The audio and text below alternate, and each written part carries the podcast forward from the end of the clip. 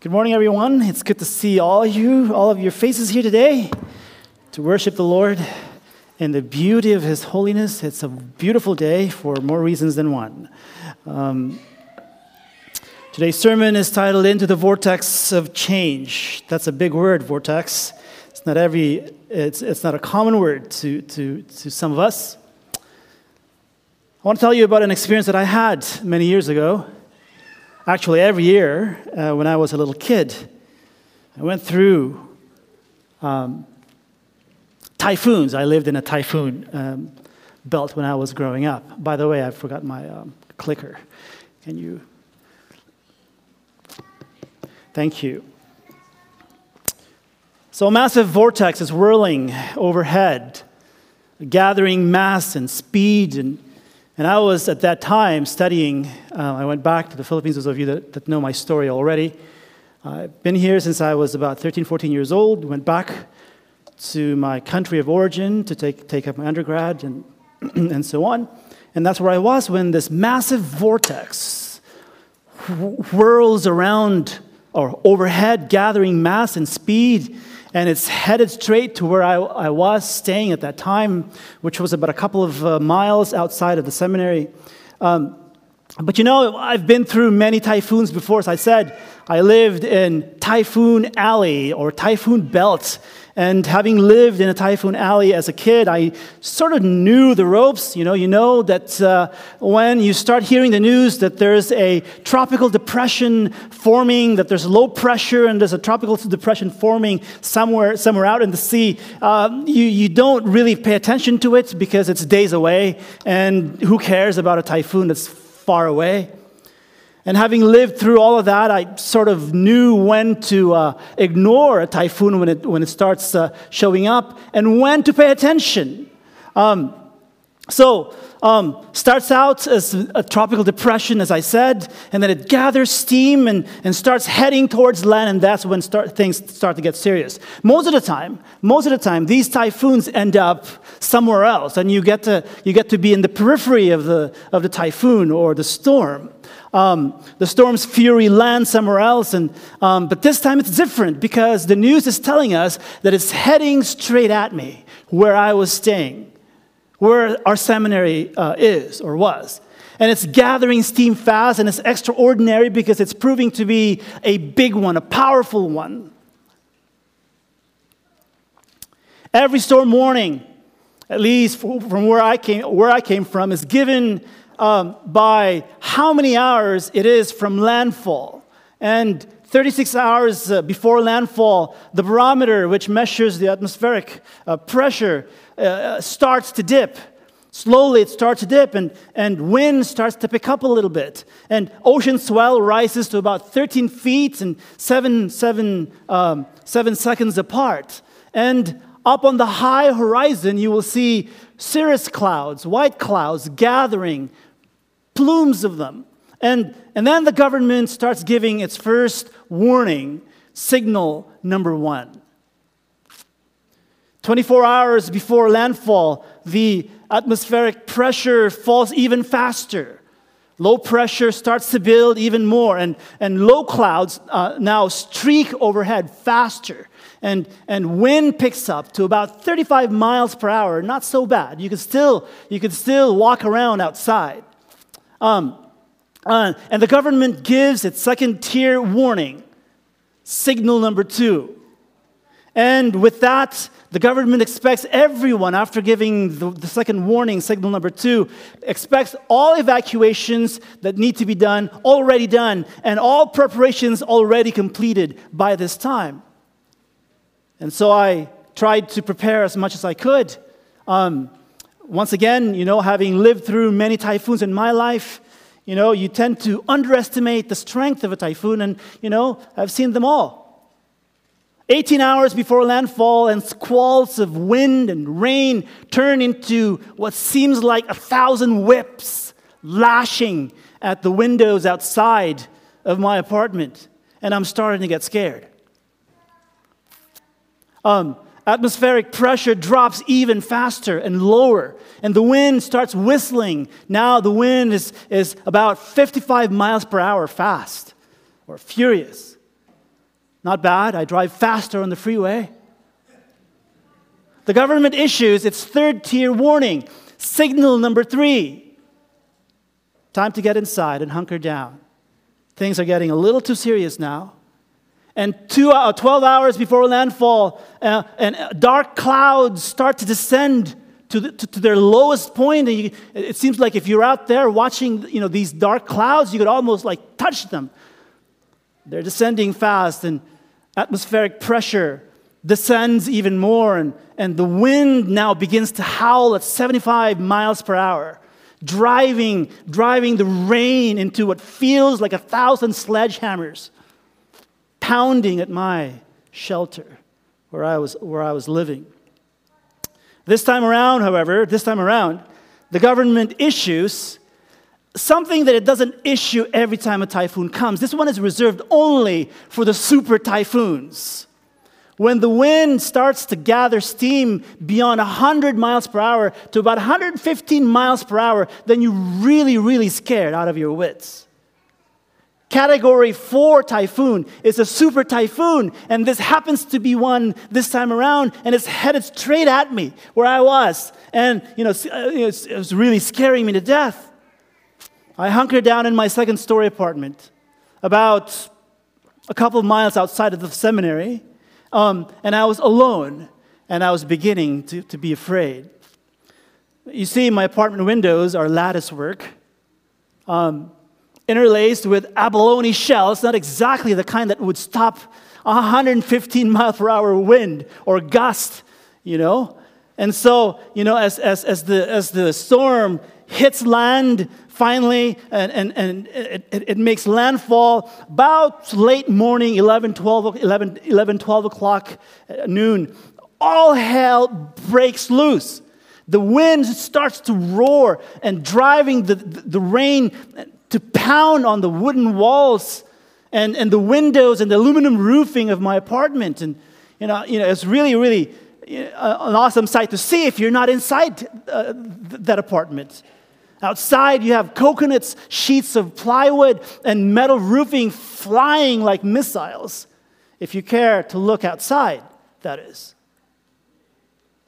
Electrical poles fall like dominoes, and I cower in my room, scared that my shelter would not hold. Suddenly, as soon as that fury unleashes its might suddenly everything stops. Everything stops. The rain and the wind disappear, they completely stop. The dark clouds gone. Wherever they went, I don't know, they're gone. The sun shines on a clear blue sky. Some people start to come out of their lair. Um, but I knew too well that having paid attention this time around to the, to the news, I knew that if the storm is headed directly towards me and the, and, and the wind suddenly stops, that I've got to be in the eye of the storm. And I was. The other half of the storm, that is, is still behind the eye. For about 20, 30 minutes, there was calm and peace. And then after that, the storm's fury returns.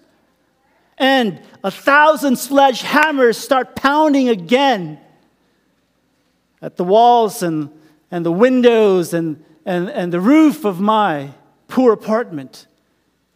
Just as scary as the first. This typhoon was the most vicious I had ever gone through. And I've, got, I'd gone through a lot growing up. Um, it marks a couple of firsts for me. First of all, as I said, it was the first time when I found myself in the eye of the storm. And it's the first time that a typhoon ever scared me out of my wits, as if I was going to die. Change often scares the living daylights out of us, doesn't it? It's like a super typhoon. A lot of times we like you know, we like the familiar as humans, that's, that's, that's who we are. Um, we like to do the same things. We like to rely on habits and, you know, on, on um, uh, the regularity of our habits and our routine, daily routine. What's your daily routine? Um, some have theirs uh, uh, firmer, set firmer than others. Mine is not as firm as my wife's. And so I use an app to help me firm up my habits. And I use an app called TickTick. And, um, and I don't want to mention all of the habits that I'm trying to form here, but, uh, uh, but I have quite a few, and I go through it every single day. Um, like, you know, like we all, I mean, some of us like to get up same, same time in the morning. Some, a lot of us don't have a choice, we have to get to work. Um, same breakfast, same lunch sometimes, same shower time, same shows to watch after the day is done. And, you know, ha- our habits help us regulate our world to make to help make our world a little bit more predictable. And we all have them.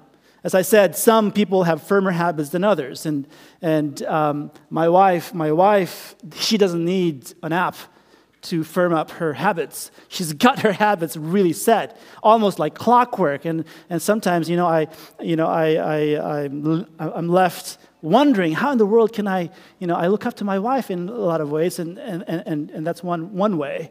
I want to I wanna be able to uh, go about my daily routine quite like my wife does. And, but, you know, I'm very distractible, and, you know, something comes up that's exciting, and I leave behind my habits and, uh, to, in pursuit of the next exciting thing. Uh, I'm an excitable fellow. Um, and that's what happens to me a lot of times. We live in a world that's constantly changing, however.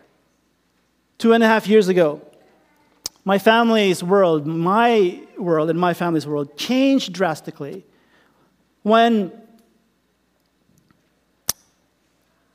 a news comes to us about my wife having MS. It changes my world drastically.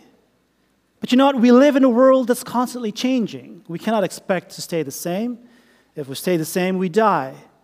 Two and a half years ago, our world changed drastically. Your world changed drastically when this once in a century pandemic hit, causing havoc all around disruptions, sufferings, uncertainties, the likes of which we've never seen before and probably will never see again unless you live to be 100 years from now. Today, we celebrate and honor our teachers. And even there at the school, we see a lot of changes, as I said. We have a new principal who is not new, at least to those of us here at Auburn, new to me, sort of, Pastor Dave. Gives me a little bit of comfort, as a matter of fact, that we have a pastor at the helm over there, because I could identify. I know he knows what I know. Here at Auburn Church, we see changes as well. In less than two years, we've had to say goodbye to some people that we've known for quite a long time. Jim and Kathy Brewster, for one, now living over there in Lincoln, Nebraska. Others have moved away, and, and we see new faces, yes, and, and, and evolving challenges, changes. And we are nervous, and sometimes we are afraid. Of all the fears we have, there is one that trumps them all. It is the one most primal fear. When we came out of uh, the safety and the comfort of our own mother's womb, um, we were born with this fear. Where we were safest, where we, were, we felt most cared for, when we come out of that womb, all that feeling of you know, of comfort and, and, and, and security uh, is, is, is immediately taken from us. And there in our mother's wombs, uh, mom breathed and ate for both, both of us, for the baby and herself. There in our mother's womb, we curl up and we nestle and, and we're provided for. And, and, and mom's voice um, uh, soothes us. And then suddenly we are thrust into a world that is big, that is noisy, that is, um, uh, that is hungry, and that is bright and cold. It is, as some would call it, the original fear. One we circle back to time and again in our lives. What is it? What is this fear? It is the fear best expressed in the question, and these two questions Who will take care of me now? And how will my needs be met? Every person, every child depends on the love and the goodwill of their parents. And every child and every person is confronted with this fear sooner or later in their lives, and more than once. If I came face to face with my, with my primal fear, then I will know that I'm a human being because we all have this.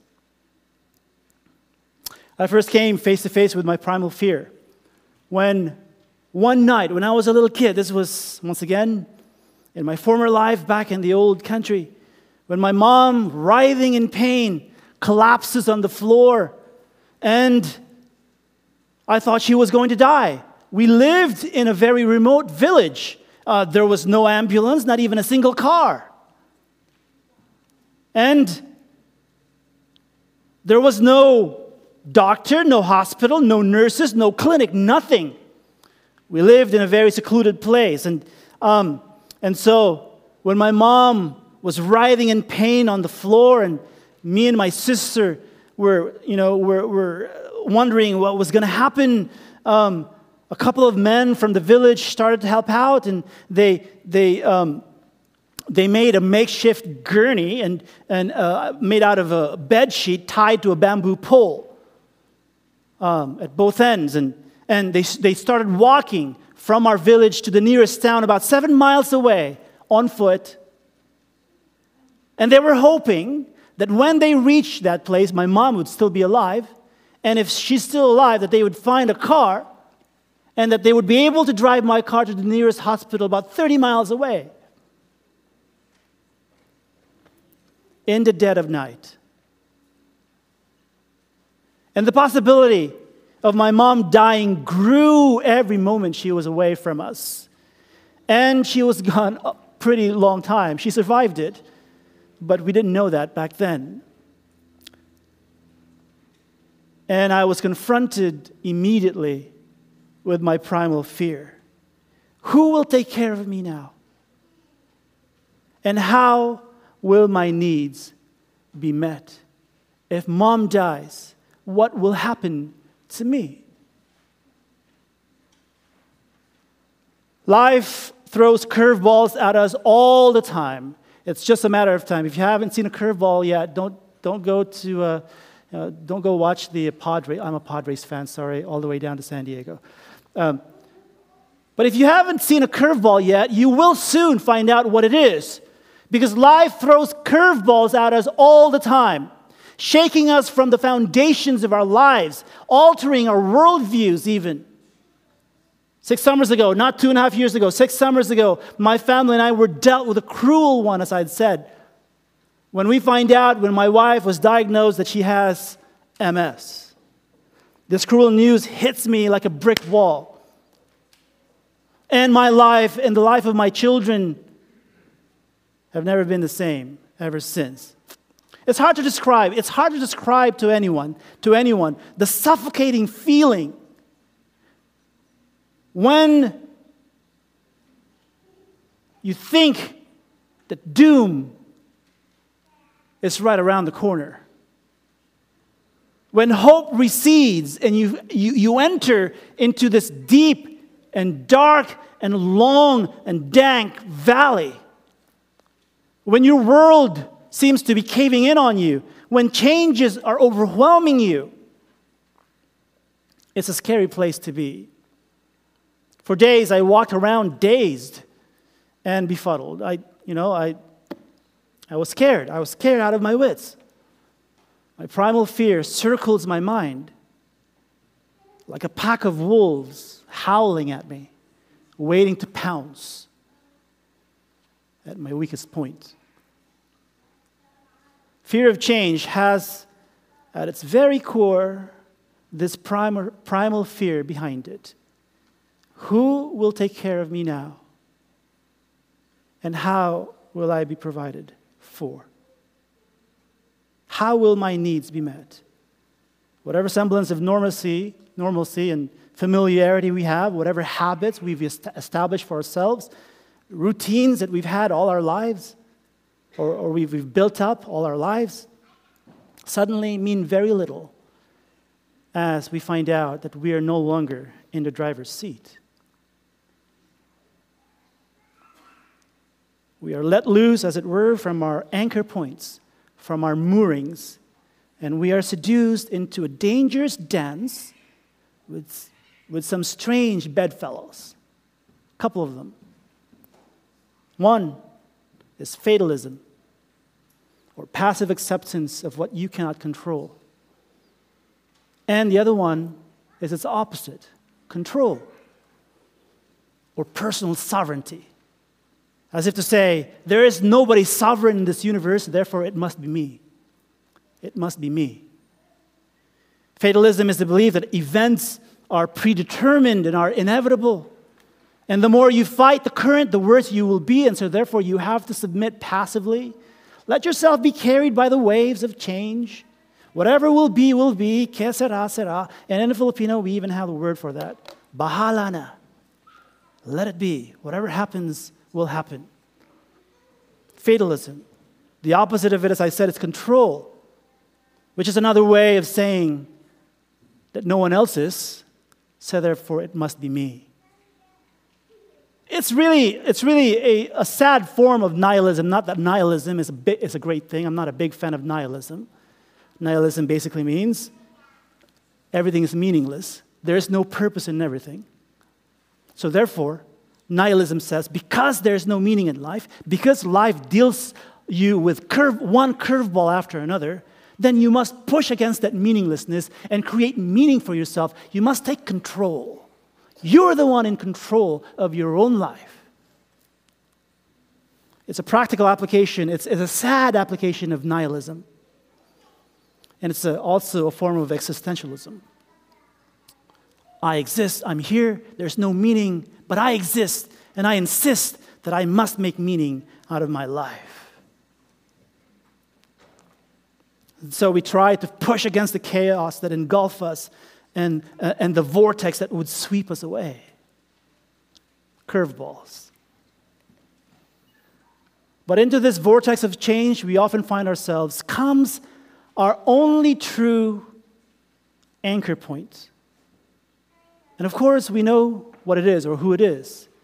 That one person who answers our primal fear what will happen to me now? Who will take care of me from now on? Scripture tells us that this person is no other than God Himself, of course, who is immovable and unchanging. Now, those two words are can be problematic in and of itself, right? Themselves. Malachi chapter 3, verse 6 tells us these words, you know, uh, uh, uh, uh, blares out to us and says, For I, the Lord, do not change. Therefore, O children of Jacob, you, children of Jacob, are not consumed. And applied to Jesus Christ in Hebrews chapter 13, verse 8, we find these words. that says, Jesus is the same yesterday and today and forever. And we say, Yes, that is my anchor point. But it is easy to misunderstand what these two texts mean and others like it. God's unchanging nature, what's, what theologians often call his impassivity, his unchanging quality, has really nothing to do with rigidity or even with timelessness of God superintending or, or not superintending over his creation, but standing above and beyond time as we know it and not getting involved. It has nothing to do even with preventing change from happening. It has nothing to do even uh, with, with giving you and me the justification to take control because he doesn't want to be. Has nothing to do with that. God not changing does not mean that he's impassive, that, that it's not affected by life as we see it here on earth. As a matter of fact, it's the opposite. It's the opposite. Let's not make the, you know, the, uh, the mistake of thinking that when, God, when, when Scripture says that God is uh, unchanging, that is unmoving. It's not the same thing. There are three related concepts biblical concepts that reinforce our understanding of God's impassivity, his unchanging quality. In the Old Testament scripture, for example, we are reminded of three things. There are three things that, um, at least three things, there are actually more things, but we don't, we don't have time. We are reminded that God, first of all, is number one, a covenantal God, number two, a living God, and number three, a righteous God.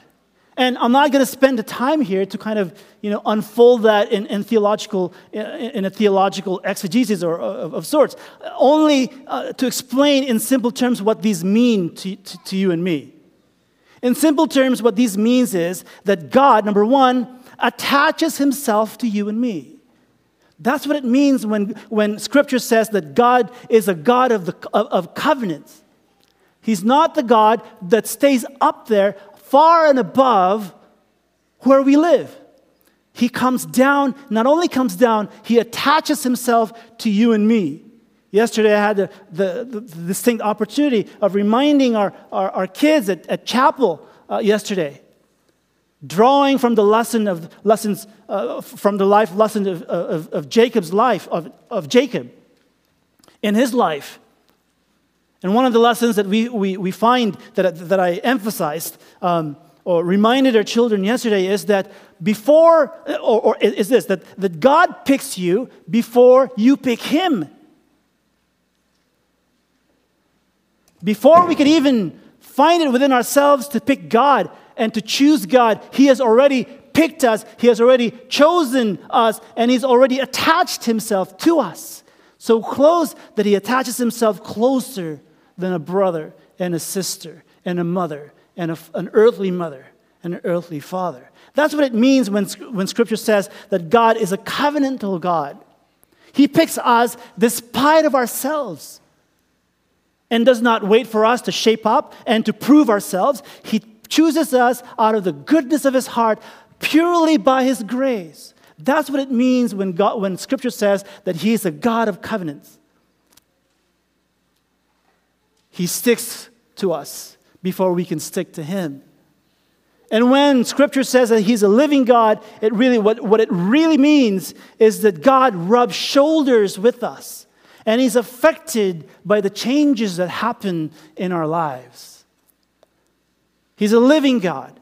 He's, you know, He is with you every moment of your life because He's alive and He can be reasoned with and he rubs shoulders with you and me. And the last thing is this when scripture says that God is a righteous God, what it really simply means is this that word righteous or righteousness, the most basic meaning of that Hebrew word righteous does not really have any moral connotation to it, attached to it. It simply means consistent. That's what it means. And so when we say that, Jesus, that, God in Jesus Christ is unchanging, what one of the things we mean is that he is consistent. He comes to us and he is reliable. God is a consistent person. He's a man of his word. When he says something, he will do it. You can count on him and he will always see you through.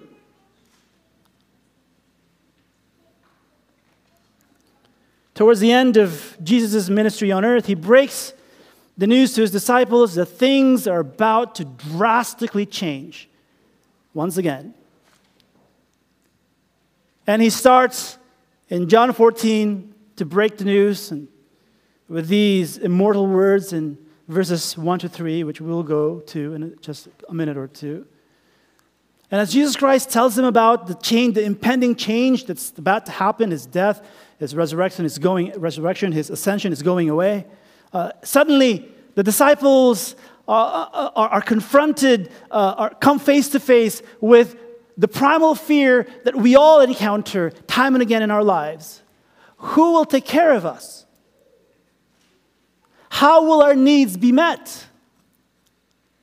And Jesus calms their fears. And he starts with the first three beautiful, beautiful three verses of John 14. Let not your hearts be troubled.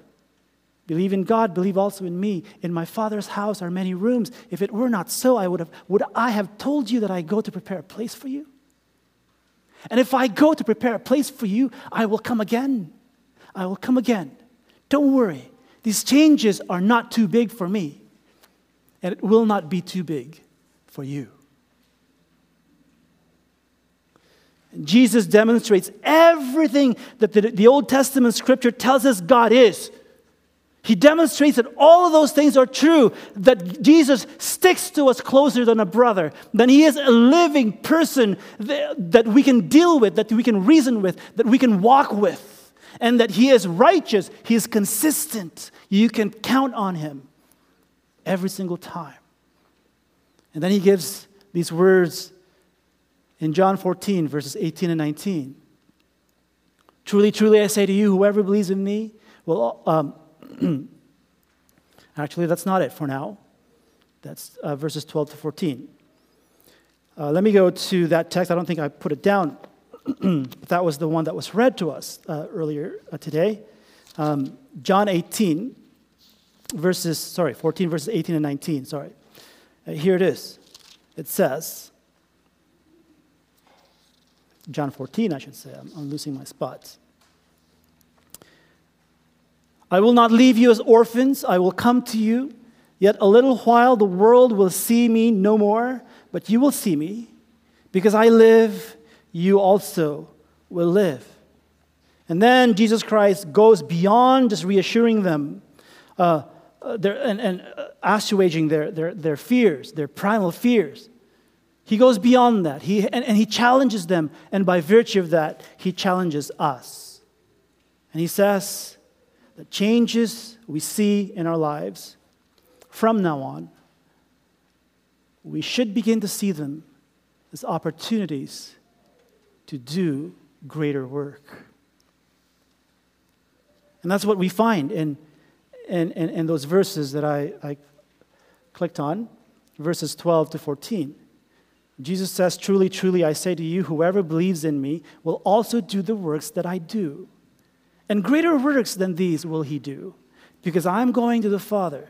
Whatever you ask in my name, I will do, that the Father may be glorified in the Son. If you ask me anything in my name, I will do it. I will do it.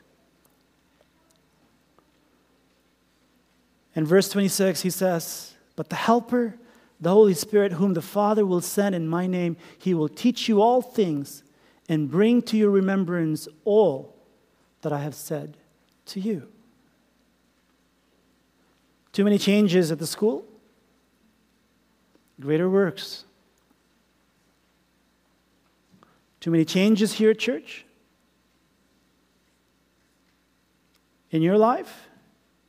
Don't bemoan the changes. Be an optimist. Because God, in Jesus Christ, is challenging you to do greater works with Him. The late British actor and polymath Peter Ustinov once said in an interview that the world is too messed up for us to be pessimists, and I think he's right. And then he says, We have no choice but to, uh, to be optimists the world is too sad of a place to be pessimists. That's a nice way of, of, of, putting it, right? And then he gives his own definition. I like his definition. Here's what he says I always thought that an optimist was a person who knew exactly how sad a place this world could be. And a pessimist, someone who woke up to it every morning. Amazing. And it's true. You see, God in Jesus Christ calls us to greater work, and that's what changes do to us. They call us away from our comfort zone into the exciting possibilities of working with Him and bringing, bringing about a future that hasn't been created, that He wants to partner with you to create. That's what's going to happen at our school. That's what's going to happen here. That's what can happen in your life. He's calling you, He's challenging you. Be an optimist. Don't wake up every morning thinking this world is going to hell. So what if it is? You're not in charge. And there is someone else who is. You don't have to settle for a nihilistic worldview. Don't settle. There's something far greater than a nihilistic existentialist worldview. Take each change as an opportunity to do, to do greater works with God, to partner with Him in our lives, in the lives of others. Uh, my family and I are learning to live with our new normal, and we are managing that thing that lives in my wife's body. It's not easy, but there have been and continue to be unexpected blessings for us. The changes my wife's MS has brought our lives actually are, have brought my family closer to each other, to appreciate each other more, to support each other more, to lean on each other and on God more, and to bring about a future that we want to create with God that hasn't been created yet. That's how open God is. He doesn't predetermine everything, He predetermines certain things, but not everything. He leaves a lot of things wide open so that you can use the changes in your life as opportunities, as catalysts to do something greater for God. This is what change can do. It drives us to be in tight relationship with others, to call on others to help us, and to call on God to help us. And when we do that, the promise is there call on me, and I will answer you, and I will show you great things you haven't seen before. I have a future for you. It's wide open, but I call you, step out of your comfort zone, accept the changes in your life, and let's go and create the future together. Towards the end of the movie Prince Caspian, part of the Chronicles of Narnia series, um, when finally things have been made right once again in Narnia after Narnia falls on, on hard times, once again, Aslan's, by Aslan's guidance, things are brought back to, to normal. And, but another change is about to happen, and that is that Aslan is about to go away once again. And once again, the, uh, the Pevensies, Peter and Susan and Edmund and Lucy, are about to return to Earth, leaving Caspian and all the Narnians behind. And you know, parting is always sweet sorrow, but it's always sorrowful, yes. Especially if you're the one getting left behind. But with this impending change comes a new challenge. And, it, and, and, and you know, it, it, there's, there's that theme song, The Call. If those of you that have uh, seen this movie, you will remember that song. It started out as a feeling which then grew into a hope. And then the refrain, Call on me, call on me, and I will come to you. That's what it is. If you call, help will come. It will always come. Why?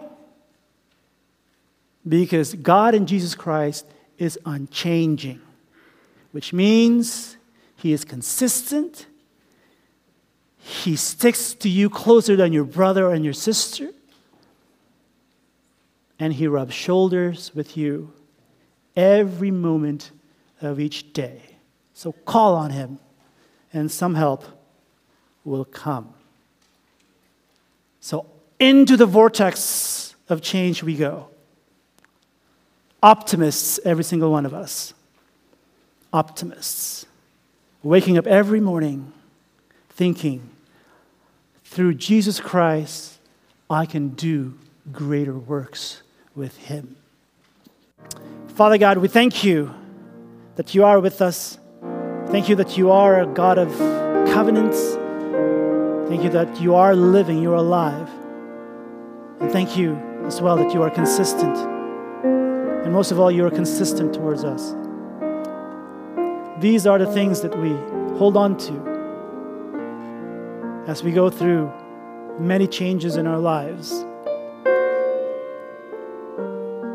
You stick to us when we cannot stick to you. You hold on to us when we cannot hold on to you. and you accept us before we even become acceptable to anyone, and least of all to you. Thank you for being you. In Jesus' name, amen.